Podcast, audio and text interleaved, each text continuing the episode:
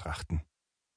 Andererseits schien auf diesem Ort etwas zu liegen, was er nicht einordnen konnte.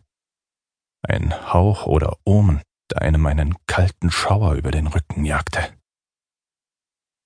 Das ist das Beste, was ich jemals gesehen habe, murmelte Björn, der über den Rand seiner viel zu großen Brille zu Michael schaute und dabei aussah, als würde sein Gesicht vor Aufregung jeden Augenblick wie eine reife Tomate platzen.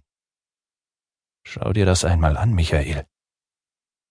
Michael, der sich nur schwer wieder aus seiner Gedankenwelt lösen konnte, trat zu seinem zur Fettleibigkeit neigenden Kollegen und nahm mit zusammengekniffenen Augen die kleinen Einkarbungen wahr, die in die Kante des Altars geritzt waren und auf die Björns Kugelschreiberspitze zeigte. Kannst du das lesen? Nein, erwiderte der rothaarige, blassgesichtige Björn und schüttelte den Kopf. Aber was da steht, bekommen wir raus. Lag an dem Stumpen kein Runenstein? wollte Michael wissen. Den habe ich dorthin gelegt. Natürlich, nachdem ich ihn fotografiert habe, schob Björn schnell hinterher, während er sich über die Lippen leckte, als er den finsteren Blick seines Vorgesetzten bemerkte. Ich habe alles dokumentiert, ehrlich. Hier darf nichts bewegt werden, antwortete Michael mit einem düsteren Tonfall in der Stimme. Er hasste so etwas. Was sollte das? Warum nahm Björn eigenhändig Veränderungen an dem Fundort vor, ohne vorher um Erlaubnis zu fragen? Das war ein Verstoß gegen alle bestehenden Richtlinien der Ausgrabungsbestimmungen, weshalb Michael auch sagte, Darüber reden wir noch. Ich hab mir ehrlich nichts dabei gedacht. Du hast. Michael stoppte seinen Redefluss, weil er das Gefühl hatte, einen kurzen, durch den Boden laufenden Ruck zu spüren. Es hatte erst ganz leicht angefangen, so als ob man ein oder zwei Schritte über Kies lief. Aber dann, als er seiner Wut freien Lauf lassen wollte, schwoll es an und schoss ihm in die Knie, um kurz darauf wieder abzuebben. Was war das? Björn zuckte mit den Schultern und versuchte es mit einer belanglos klingenden, an den Haaren herbeigezogenen Erklärung. Vielleicht zieht gerade ein Unwetter auf. Das tut es gleich, wenn ich dich noch einmal dabei erwische, dass du hier etwas anfasst, ohne mich vorher zu fragen, ob du es berühren darfst.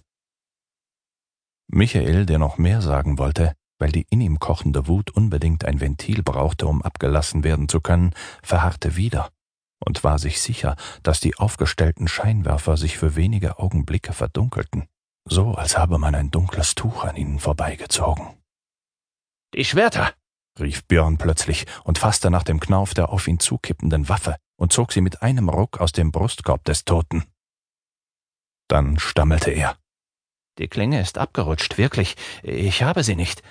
Ein Zucken ging plötzlich durch den Körper der Mumie. Es sah aus, und Michael versuchte sich einzureden, dass er sich geirrt hatte, als ob sich die Mumie bewegt hätte. Als hätte sie Arme und Beine wenige Millimeter angewinkelt, um dann wieder in ihre Ausgangsposition zurückzugleiten. Das war doch verrückt. Das wusste er. Weshalb er sich wieder ganz auf seinen in ihm ruhenden, ihn immer begleitenden Zorn konzentrierte und Björn einen vernichtenden Blick zuwarf, als er sagte, Abgerutscht, klar, Du hast gar nichts damit zu tun, dass du jetzt das Schwert in der Hand hältst. Wer's glaubt, wird selig. Darüber reden wir noch.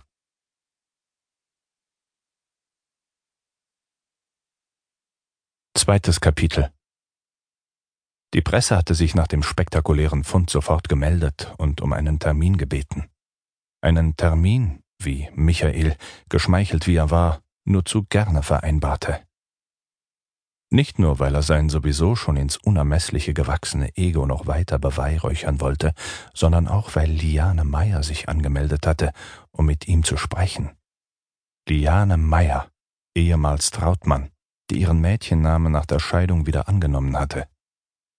Jetzt, wo sie den Flur des Instituts hinaufgeschritten kam, fiel ihm auf, wie gern er sie damals immer gehabt hatte, wie sehr er es geliebt hatte, in ihre grünen Augen zu schauen, Sie, die zierliche Frau, die immer einen Hang zum Dramatischen hatte, hatte ihm einst regelrecht den Kopf verdreht.